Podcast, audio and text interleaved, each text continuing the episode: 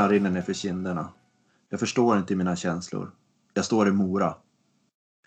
Välkommen till Hemsutripodden. Det här är avsnitt tre och idag ska vi prata om Vasaloppet. Det, kanske, det där kanske var en lite konstig intro eh, Tommy, eller vad säger du? Ja, det var en, eh, en lite annorlunda intro, men eh, jag tycker att det är härligt att du tar helt nya grepp på introduktionerna i våran Hemsö triathlonpodd.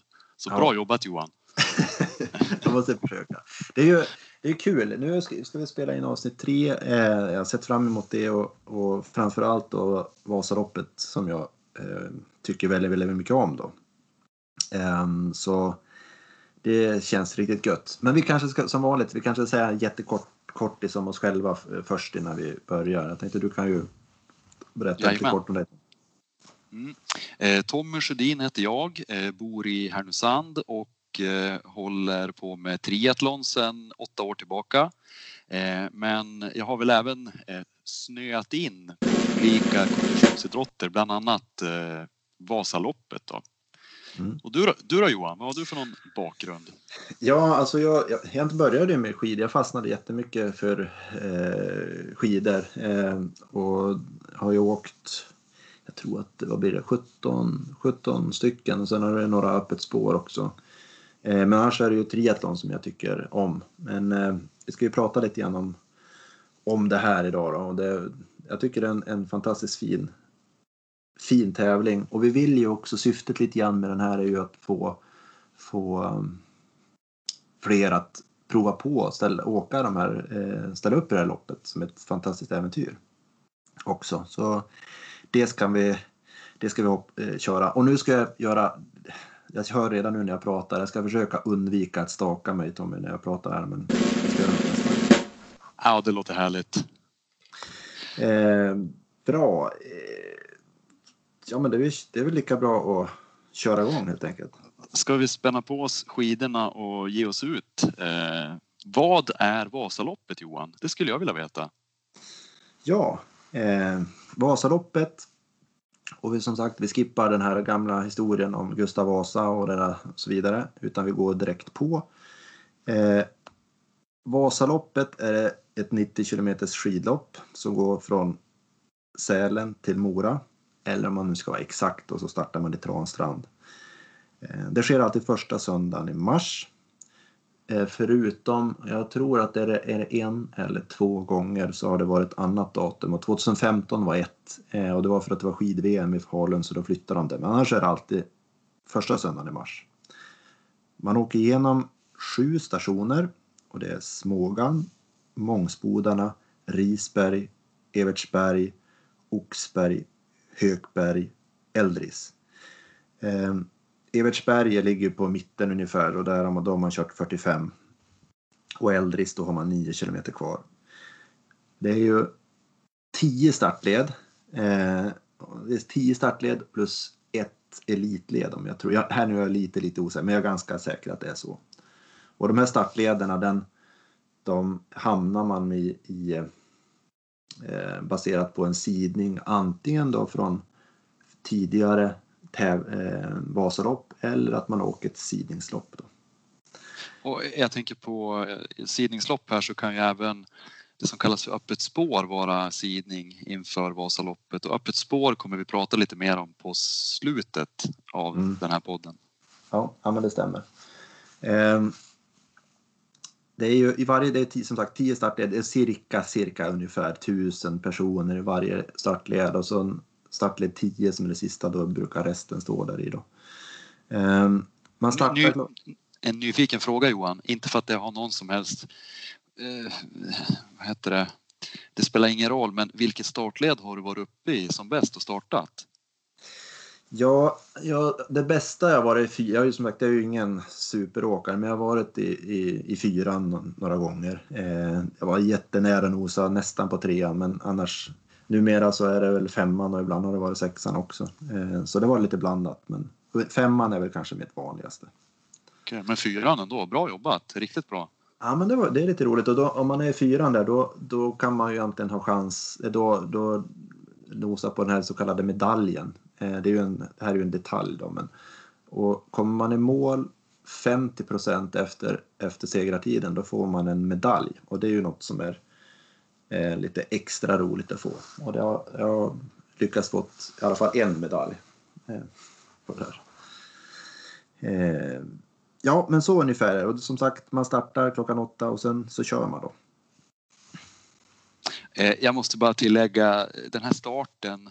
Nu är det ju så att jag har ju inte åkt 17 Vasalopp. Jag har åkt eh, två eller ett riktigt Vasalopp och ett öppet spår och sen två två stafettvasor också. Men jag har ju följt Vasaloppet framför tvn jättemånga gånger. Suttit och käkat frukost, lång frukost.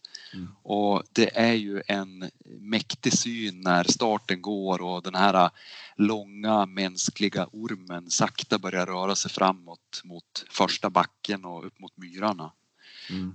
Eh, jättehäftig eh, syn från tvn men ännu häftigare att få vara en del av det här och vara med på det. Ja, Nej, men det, det, är klart att det, det, är en väldigt häftig känsla när man eh, står där och, och, starten går och allting börjar det bör, börjar rulla framåt. Det är ju det är en, en, en häftig upplevelse. Det tycker jag verkligen. Och nu, nu kommer vi in lite grann på det här med starten och så. Jag tänkte att du skulle få berätta hur en Vasaloppshelg kan se ut. Hur, hur det går mm. till. Ja. Um, för det första så, så så skulle jag väl säga man ska försöka när man ska ner och, man, och, och, och så mest man borde. Man ska ju, jag tycker att man ska försöka komma dit på fredagen innan. Loppet går ju på söndagen. Man ska, jag tycker också att man ska se till att ta ledigt måndagen om man kan. Eh, man ska då antingen vara när, bo, bo någonstans i närheten av Sälen eller Mora är ju en rekommendation. Och här kan det, det kan vara lite olika. En del tycker att det är skönare att att eh, bo nära målet och en del tycker att det är skönt att bo nära starten. Jag personligen föredrar att bo nära starten för att då får man sova lite, lite längre på morgonen. Eh, men jag ser fram ungefär att man kommer på fredagen och då kan man med fördel hämta ut sin nummerlapp i de här. Eh, det finns ett sånt här, vad kallar man det, special, ett sånt här område i Sälen och i Mora och där är ett stort tält där det finns massa utställare och man kan köpa saker och få lite vallatips och där hämtar man ut sin nummerlapp. Sedan lördagen då är det en, en dag där man försöker komma in riktigt i Vasaloppsbubblan och se till att äta och dricka och, och snacka Vasaloppet. Jag, många lägger mycket tid där då på att fixa ordning grejerna, vallning. Jag har historiskt sett lagt mycket tid på vallningen där då. Men där kan man ju också lämna in eh, skidor. Det går hur bra som helst. Eller så vallar man själv. Jag tycker det är jätteroligt att valla själv. Dels för att det är en fantastiskt, lika irriterande när man misslyckas så är det lika roligt när man lyckas med vallningen där också. Um, när man har gjort de här och man har fixat det här så då ska man se till att man går och lägger sig tid för att det är oftast otroligt tidig uppstigning på söndag morgon. Ehm, och då gäller det att kunna kliva upp och bor man i Mora då så då är det ju då kliver man ju upp mitt på natten och, så ska man försöka äta, äta någonting. Men nu utgår det från att vi bor nära Sälen då så då brukar det vara så här att man får kliva upp vid fyra tiden, äta frukost, göra sig i ordning. Det finns då lastbilar då med uppmärkta var man ska lägga sin väska för då kommer den väskan att finnas i målet. Så att om man ser till att man har ombyte och skor. Det brukar många, många glömma att man ska ha skor eh, som man lägger ifrån sig. Man behåller eh, överdragskläder och så vidare på för det är oftast kallt och så får man ställa sig i köer då in till respektive startfolla. Här då Tommy. Om du har en om du ska stå i startled 6 så då ska man naturligtvis ställa sig i kö nummer 6 och de här follorna de öppnar då precis klockan 6. Men eh, Johan, en fråga där. Jag tänker på, det är tio foller eller tio startled mm. och eh, det är väl ändå ganska mycket folk som är i varje folla. Tänker om man mm. vill skaffa sig en så bra utgångsposition som möjligt i startfollan. Mm. Eh, för hur, hur, många kan det vara i ett startled? Det är ju cirka tusen. Så att det är klart att kommer du in tidigt på morgonen så långt fram i startledet så är det ju en fördel om du vill, om du vill få en bra tid. Kommer du sent in, ja, då, om du kommer bland de sista i startledet, ja men då är det ju nästan som står längst fram i ledet framför ungefär då. Kan man säga. Ja. Eh, och när man väl kommer in i, i startledet eh, där då, man ska se till att ha överdragskläder och allting på. Man ska se till att man har det här chippet som man har fått, ska sitta på, man ska ha nummerlappen på där under. Så när man kommer in så ska man ju in i startfållan och så ska man ju lägga från sig skidorna där inne som markerar sin plats. Och här är det ju lite olika, men många, inklusive mig själv, jag brukar ställa upp skidorna och stavarna som ett litet tält. Då. Eh, och, och sen eh, kan man ju också med fördel, jag har sett att en del gör det, de hänger på ett litet band eller någonting så man ser dem här. För att när du har lämnat från dig skidorna och går ur startfållan så kommer det se helt annorlunda ut när du kommer tillbaka senare och ska starta för då är, ju, då är det fullt med skidor. Eh, och det här är egentligen samma princip som vi pratade i avsnitt 1 och Kalmar här att när man väl lägger ifrån sig så ska man försöka då hitta någonting bra att orientera sig med. Jag brukar alltid räkna när jag går in i området räknar jag hur många skidspår, det är ju jättemånga skidspår som är på bredden där. Så brukar jag räkna om det då 10, 10 skidspår, då har jag kommit dit och så sen så tar jag en position på sidan, något träd eller reklamskylt eller någonting så då vet jag att jag ungefär är där jag ska vara. Sätter du skidorna eh, i den här tältliknande positionen Precis. ba, bara för att du ska hitta dina egna skidor eller finns det någon tanke att undvika att is och snö fastnar på belaget under medan du väntar? Ja, ibland är det ju om det är till exempel klisterföre så då kan det vara en fördel så man inte lägger dem ner och så sen så fryser det under. Det är ju en, en, eh, det är ett bra sätt att slippa att det ska frysa under. Men sen tycker jag också att det är ett bra sätt för att ligger det nere på marken är det så lätt, det är så många som går omkring där och så kliver de på stavarna eller någonting och det är så tråkigt. Eh, så därför jag sätter det fram, först och främst att de inte ska kliva på det och jag ska hitta dit. Men när man har hängt upp och fixat sina skidor så då kan man gå ut ur startfållan och sen finns det jättefina sådana här åt, eller samlingsplatser. Jag vet att utanför startled 5 så blir det alltid en fin plats där de serverar kaffe och bullar och de har lite brasa.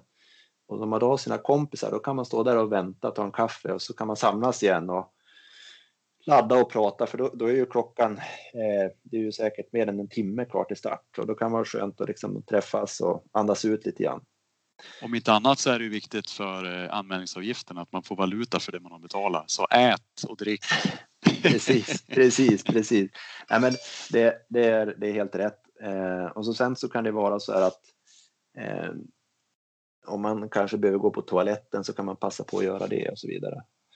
Eh, hur som, när det är 30 minuter kvar till start, då skulle jag säga att det är dags att gå in i startfållan igen. Eh, och du har, ju, du har ju, när du hämtade ut nummerlappen så får man också en liten eh, grå påse där man har markerat, eh, lagt en eh, ett klisterlapp med sin startnummer där man då sen ska lägga ner sina överdragskläder och så knyta åt och då finns det i startfållan så finns det korgar som man kan lägga de här påsen så att när du kommer i mål då, eh, då kommer du få både din väska och din påse av eh, funktionärer i målområdet. Så att du går in där och när det är 15 minuter kvar skulle jag säga, då kan man kanske ta av sig överdragsbyxor och så vidare, men behåll jackan. Eh, 10 minuter kvar, då tar, då tar jag av mig resterande saker, lägger i påsen, knyter åt och så lägger jag i den här Eh, det är som ett stort eh, område i mitten i startpålarna eller så lägger man det bara på sidan för funktionärerna kommer att ta upp det här. Men lägg inte det där det står för att då kommer de köra över utan man lägger det vid sidan. Måste Sen, man hålla koll på tiden själv eller är det någon som säger någonting, någon speaker som säger i högtalarna att nu är det tio minuter kvar eller nu är det fem minuter kvar? Mm. Det är Hur funkar det? Ja, det är en speaker som brukar prata lugnande och förklara hur det går till eh, och säger till att nu är det 30 minuter kvar, nu tycker jag att det är lämpligt att ni går dit, nu är det 15 minuter kvar, ni behåller, som, som hela tiden informerar. Eh, men jag brukar ändå säga att när det är fem minuter kvar, då, då, då, har jag, eh, då tar jag på mig skidorna, stoppar in händerna i stavarna och så vidare så att jag är redo Eh, för, för start. Liksom. För att det, det, det, är så tråkigt om man är när det är typ två minuter kvar och så sen upptäcker man att att eh, man får inte på bindningen för att du har snö i skon eller sånt där eh, och så blir det något strul utan se till när det är fem minuter kvar att bara start. Och så sen är det ju så att då står man där och man känner spänningen stiger. Eh, kommentatorn pratar väldigt lugnande och så sen eh, de spelar väl lite eh, sån här e episk musik som ska göra att man ska ladda, ladda upp. det kanske bränns av någon eh, Eye of the Tiger och sådana här saker. Precis, det är allt möjligt där. Ja, men de här klassiska. Eh, förut så spelade de alltid We are all the winners med eh, Nick Borgen. Med Nick Borgen, precis. Vilken klassiker. precis. Den, eh, det var riktigt, då var det visst med att nu var det dags. Eh, men eh, eh, sen går ju starten då och då, då, då säger han nu går starten och så sen så drar allting iväg. Okej Johan, då har starten gått och jag tänkte att du skulle berätta om resan från start ända in i mål i Mora. Mm. Eh, nu har ju vi börjat rulla på där och eh, det som är nu från början tycker jag då att, att eh, hålla sig lugn och, och, njuta in av liksom det här häftiga när alla åkare åker iväg. Eh, jag tycker man ska se till att vara lite varseblivning för att det är otroligt lätt att, eh, att man åker in i varann och så vidare och att någonting går sönder eller kör man någon kulle så förargligt för att det, det, är så mycket folk så att det, då, det, det, är, det kan ställa till det lite grann. Så att hålla sig är det, är det en rivstart när starten går eller är det liksom ett sakta tempo från början innan det börjar att glesas ut uppe på myrarna?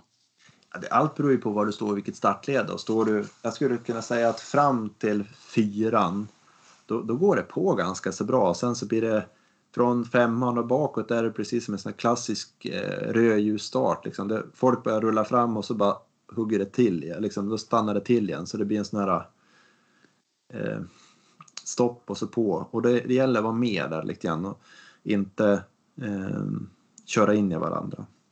Sen är det ju den här, för gammalt tillbaks, då var ju den här klassiska ladan som du vet, man, man pratade om innan. Ska man gå till höger eller vänster sidan ladan som kommer efter vägöverfarten och det är ungefär efter en kilometer.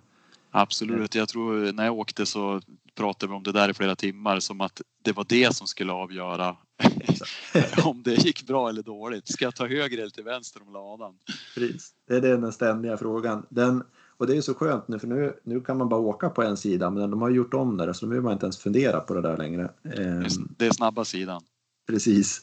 Men jag säger ändå så det, när man, det, det rullar på och så sen eh, inte stressa. Eh, när du kommer då till backen, den här legendariska backen då.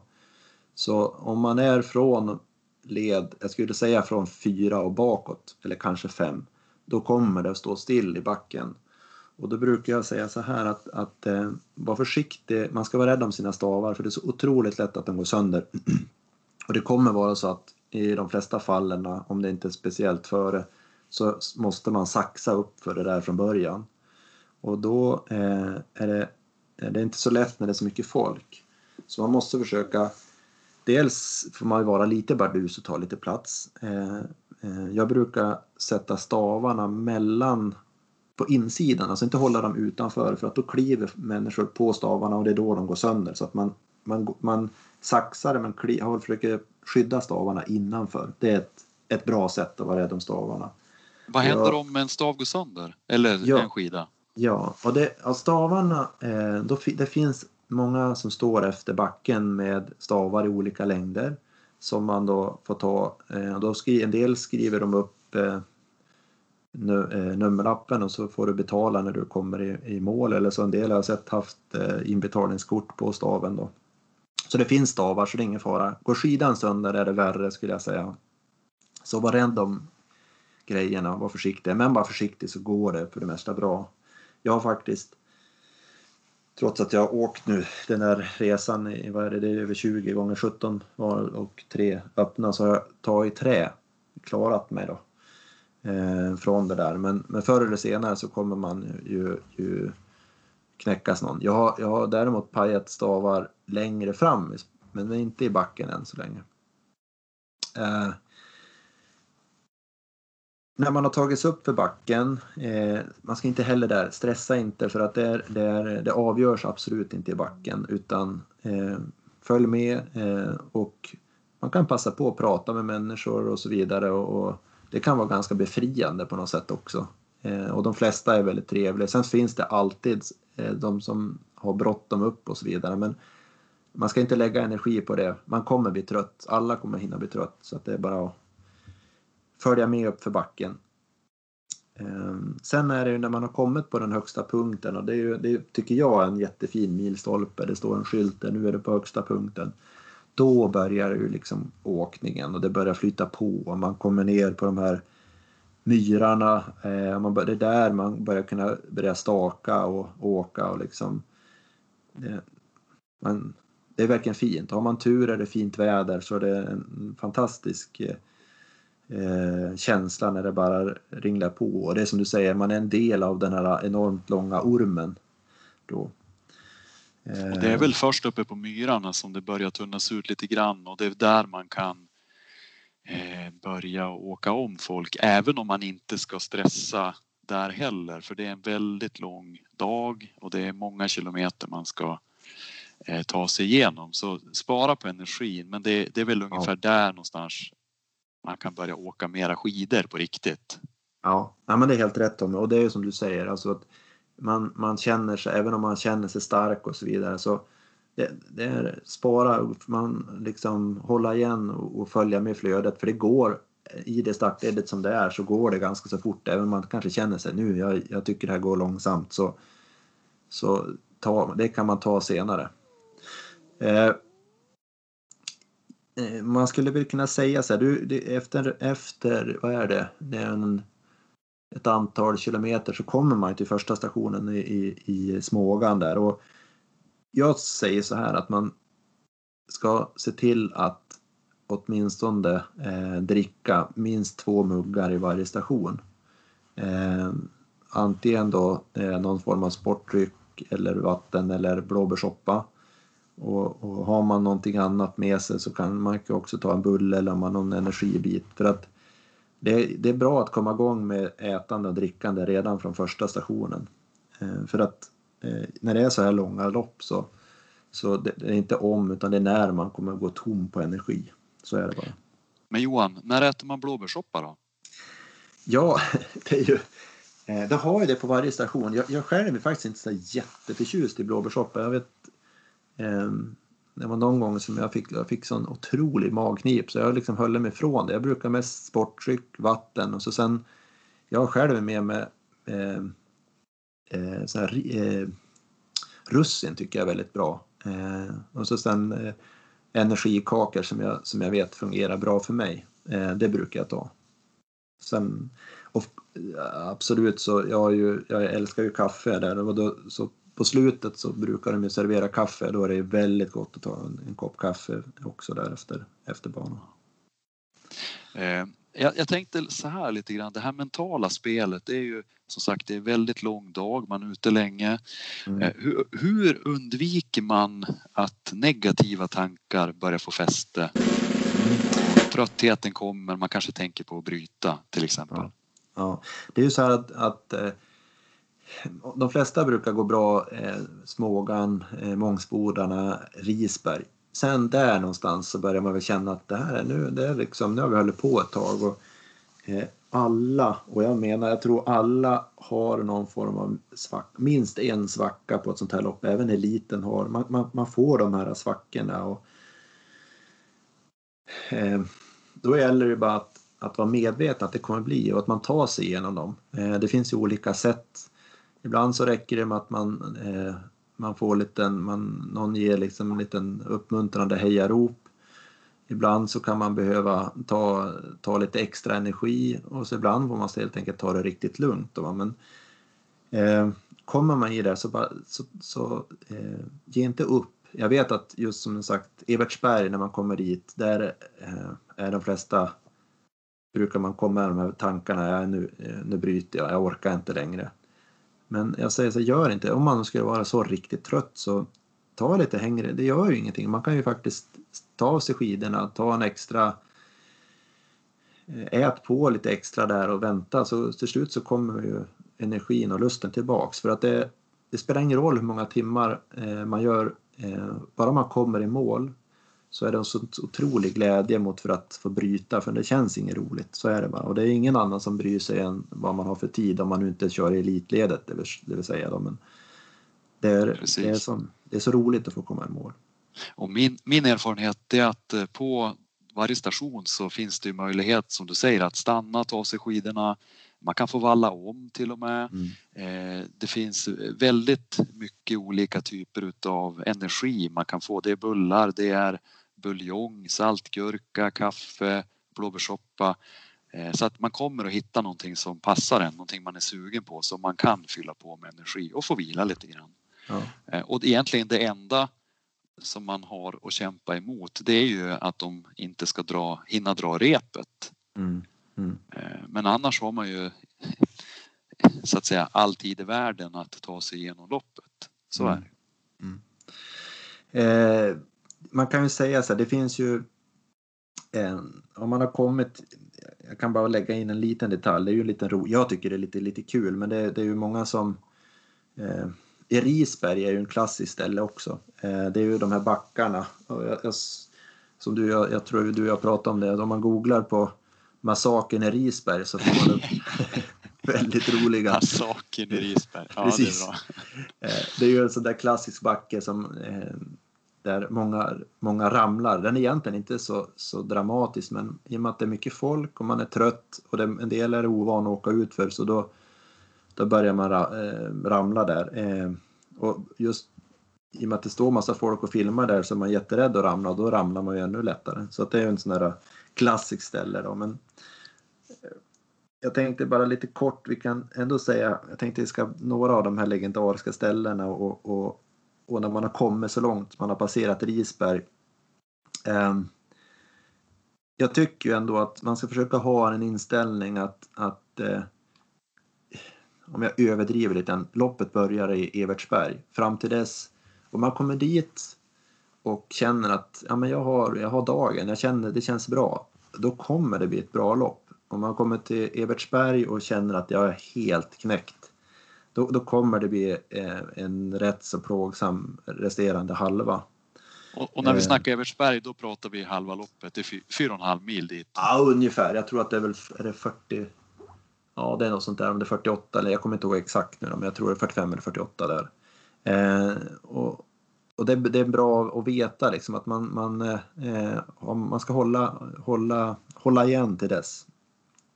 För sen, sen så börjar ju då Eh, det blir utför därifrån. Eh, sen kommer en del tuffa backar eh, till Oxberg. Eh, så man, och här, det här, om man nu har styrkan och så vidare så då, blir det, och då kommer man märka att man kör förbi människor och det, det får ju också en mental... Eh, jag brukar själv, om jag, om jag de, gånger, de få gånger som man har känt att man har haft dagen så får man ju också, det blir som en dubbelboost då för att, att köra om människor det, det, det skapar ju också en, man blir mentalt pigg. Likväl som om man är trött så blir man ju, är det ju totalt nedbrytande när man känner att det bara väller förbi folk. Liksom. Så det är, en, det är, en rolig, det är roligt att ha en sån positiv trend. Eh, man kommer sen då, om man kommer sen till Hökberg efter då så eh, och då är vi ungefär cirka 28 mil kvar, eh, 28 kilometer kvar till, till, eh, till Mora. Har man väl kommit, jag brukar själv känna att när man kommer till Mora då vet jag nu kommer det här gå bra. Nu, nu, liksom, eh, nu har man gjort de jobbiga bitarna för från Hökberg till eh, Eldris då så är det, det är fin åkning, det är ganska lätt åkning. Och har man då styrkan och, och trycket så kan man nog gasa på där lite grann. Och när man väl kommer till Eldris som är sista stationen, där är det bara 9 kilometer kvar och, och, och, för mig, eller när man åker ett sånt här lopp, de flesta som, det är nästan som att man tycker att det är upploppet bara kvar. Ja, det är lite kul faktiskt att eh, man, om man sätter saker i olika perspektiv så 9 kilometer eller, eller 28 kilometer mm. från Högberg, alltså det, det är ju en ganska det är en saftig sträcka, det är ingenting du bara snyter ur det sådär. Men, men i det här sammanhanget så börjar det kännas som ett upplopp.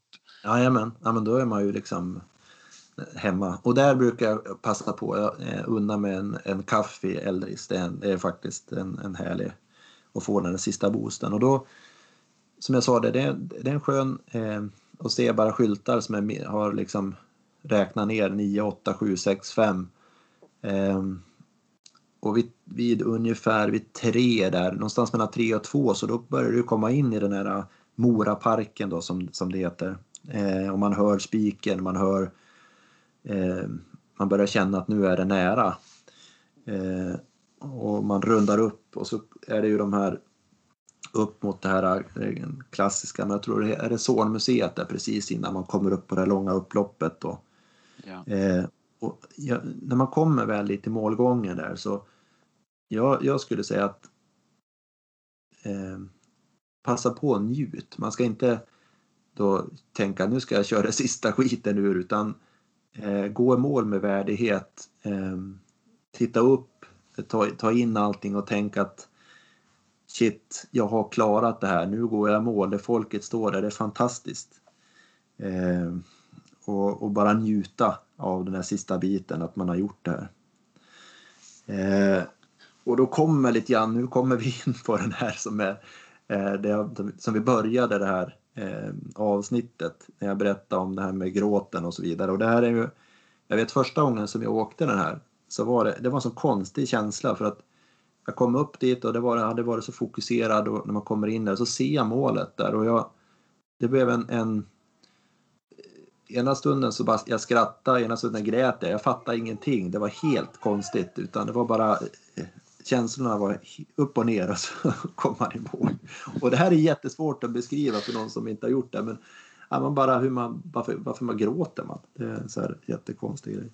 Ja, alltså jag, jag kan bara hålla med. Jag har ju själv åkt Vasaloppet en gång och öppet spår en gång och eh, direkt efter målgången så ringde jag hem och det är precis som du beskriver. Jag hade jättesvårt att och prata i telefonen för att jag var så känslofylld och jag var trött och jag var glad och det var alla känslor på en och samma gång.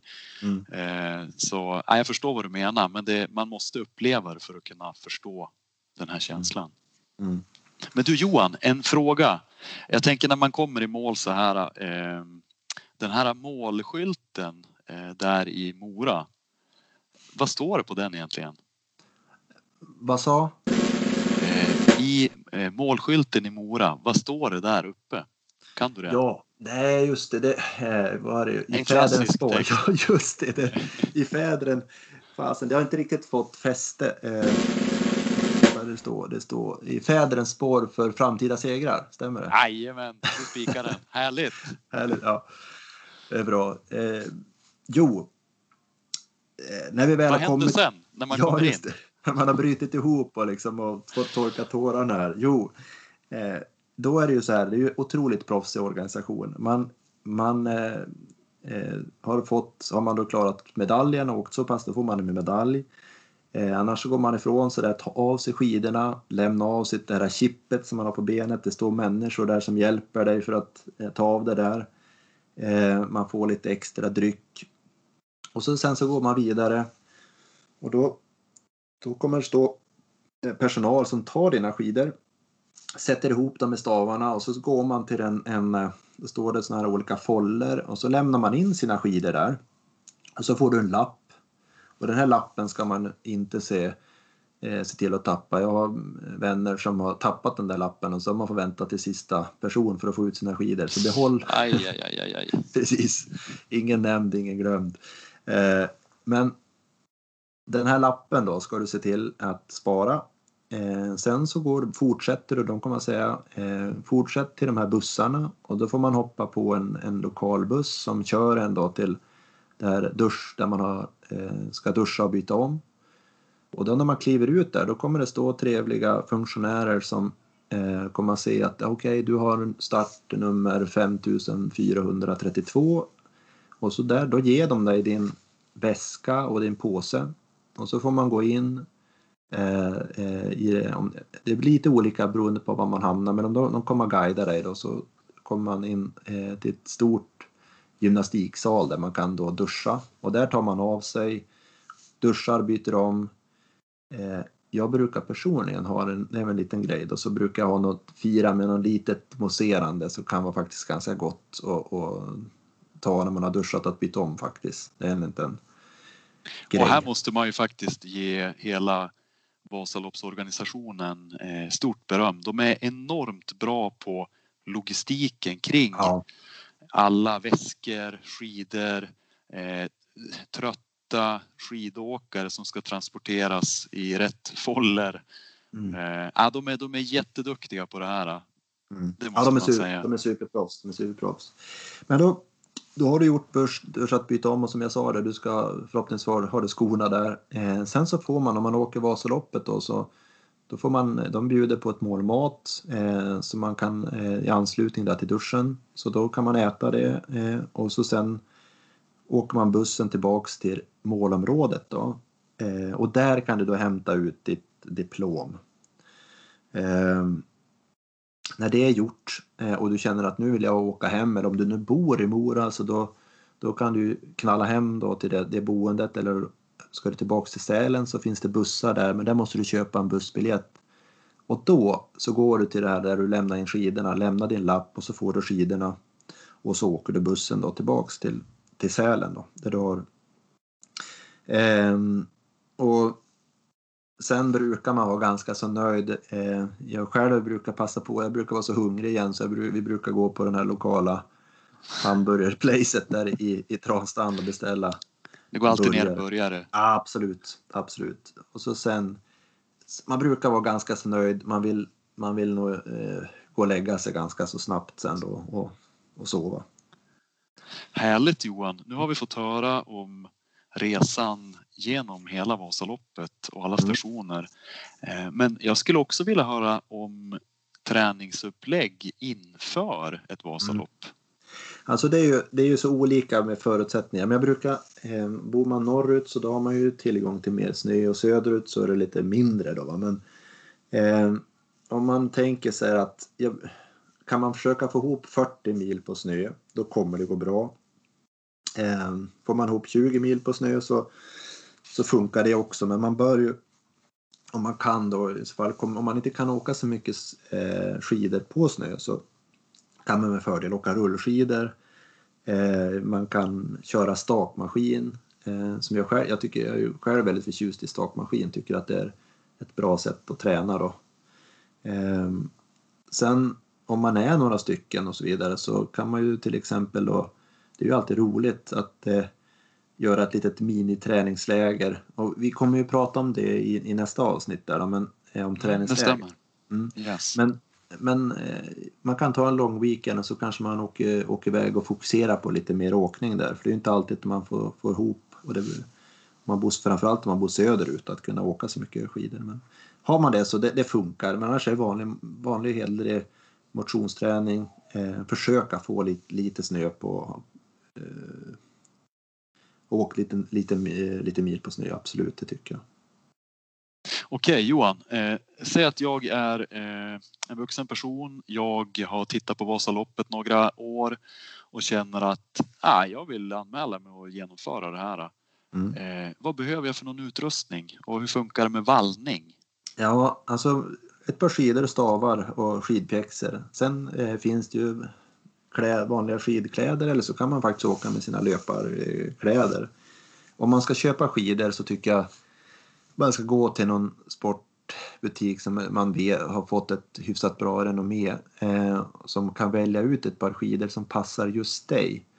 Eh, det är viktigt för att det, det är man eh, det viktigaste är att få ett par skidor som har, passar dig och då pratar vi spann och så vidare än att det liksom är det, det vassaste som finns på, på marknaden.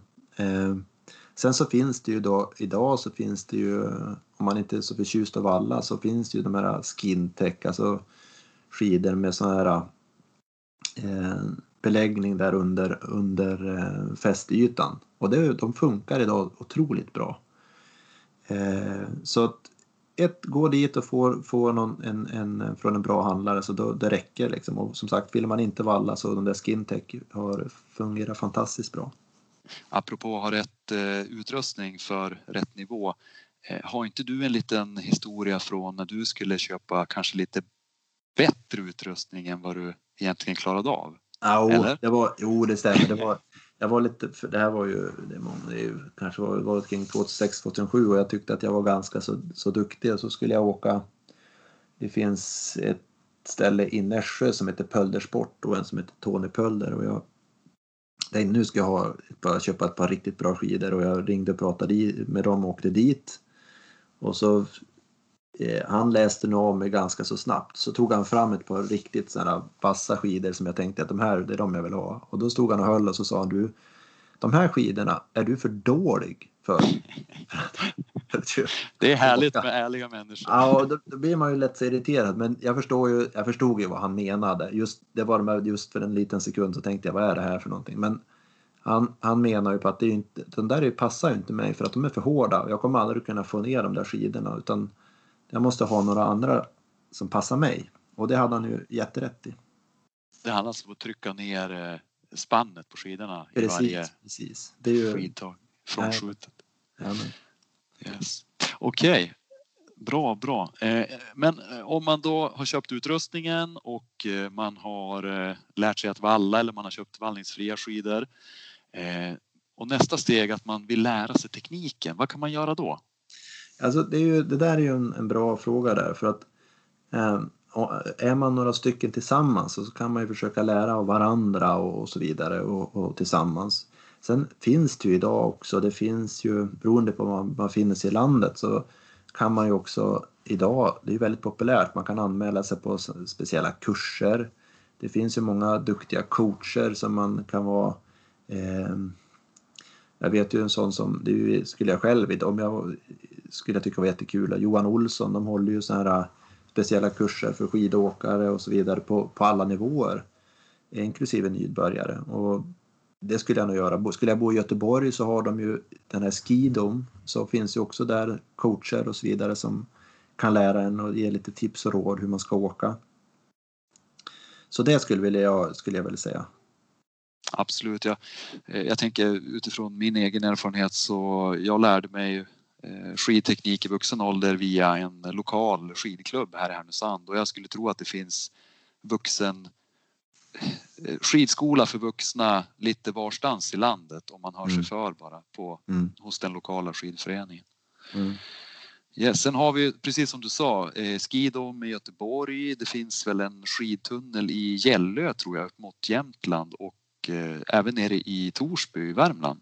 Mm. Nej, men den är fin. Jag skulle säga att Torsby är ju väldigt, väldigt fin. Jag har ju varit där och åkt flera gånger och även i, i skidomen Göteborg. Eh, eh, så att de, det är bra alternativ om man vill och det kan faktiskt vara jättekul att planera ett litet sommarläger och åka skidor. Det går ju, de här, både Torsby och, och, och Göteborg Skidom, det är ju fullt åkbart hela sommaren så det, det är häftigt faktiskt. Alltid kul med läger, träningsläger. Kan, ska vi kanske säga den, vi, har inte, vi sa det från början att eh, nu har vi pratat Vasaloppet och så finns det ju något som heter öppet spår. Eh, jag, jag, skulle ändå säga så här att om man eh, första gången man ska åka så skulle jag föreslå att man åker öppet spår. Dels eh, för att det är lite lugnare. När det är själva Vasaloppet så är det mycket folk eh, och, och, det, är ganska, det, är, det är ingen rolig upplevelse ska jag säga att starta i startled 10. Det är verkligen tufft. Jag är imponerad över de som startar i startled 10 för det är så mycket folk och det blir trängsel. Åker man då öppet spår så då, då har man ju lite mer möjlighet att få, få njuta av själva loppet. Eh, sen är ju huvud Vasaloppet, alltså det är ju en speciell känsla att när hela den här starten går. Men i alla fall första gången så att man inte blir helt avskräckt för det är ju en, en himla härlig upplevelse. Så gärna öppet spår första gången och känner man att det här var grejen då ser man på köpet fått kanske en, en sidning så att nästa år så kan man starta lite längre fram i, i Vasaloppet. Då. Det är exakt så som jag gjorde. Mitt första, första deltagande det var på öppet spår och då vart jag sidad till året efter till Vasaloppet. Mm. Eh, och Nej, men det är jättebra upplevelse. Det är inte, det är inte hetsigt på Vasaloppet men det, det, är, det är en lugn och skön stämning på öppet spår. Ja. Ja. Och, ja, men jag, ja det är mycket, bra. mycket bra ingång. Och det är, sam, det är samma service och så vidare. Det är ändå, och man får samma känsla när man går i mål. Det är just den här startbiten och så öppet spår det går ju veckan innan då, eh, söndagen och måndagen innan. Ja visst det, under Vasaloppsveckan. där. Men du Johan, jag, jag har en sista fråga här och det är ju vad skulle du vilja säga till alla som lyssnar på oss nu och som går i tankarna på att anmäla sig till sitt första Vasalopp. Varför ska man åka Vasaloppet? Shit, ja varför ska man göra det? Det är ju, det, dels är det ju en, det är ju en riktig sån klassisk lopp liksom. Eh, och det, det, det, är så många som pratar om det, pratar om det och det är så roligt om man gjort det så när någon säger när man säger eh, Evertsberg liksom, så är det ju, då vet man vad det handlar om. Men alltså det är ju en, en fin eh, upplevelse att åka där. Och så sen är det en, en enorm utmaning och det är ju en, en häftig och tillfredsställande känsla att klara det där. Så jag hittar nog ingen bättre eh, förklaring än så. Men det är den eh, ett, en fin upplevelse, absolut. Tack Johan. Inte... Jag tycker det var en jättebra motivering. ja, kanske inte. Ja, men, men ja, det är det. Jag hittar inget bättre ord där Tommy, men, men det är fint. Varför ska man inte göra det? Precis, precis. precis. Det, det, det är riktigt. Så, eh, ja, jag tycker väl att vi har gått igenom det mesta kring Vasaloppet och lite grann kring Öppet spår också. Ja. Eh, har du någonting mer som du vill tillägga innan vi bryter för, för idag? Nej, det, det räcker nog så. Jag tänker vi eh, ska väl, det, jag tror det räcker. Eh, och i nästa avsnitt, vad är det vi ska ta upp då Tommy? Mm, då kommer det handla om att åka på träningsläger som ja. jag vet att både du och jag tycker är otroligt roligt. Det är väl nästan höjdpunkten eh, inom eh, motionsidrott skulle jag vilja säga. Ja.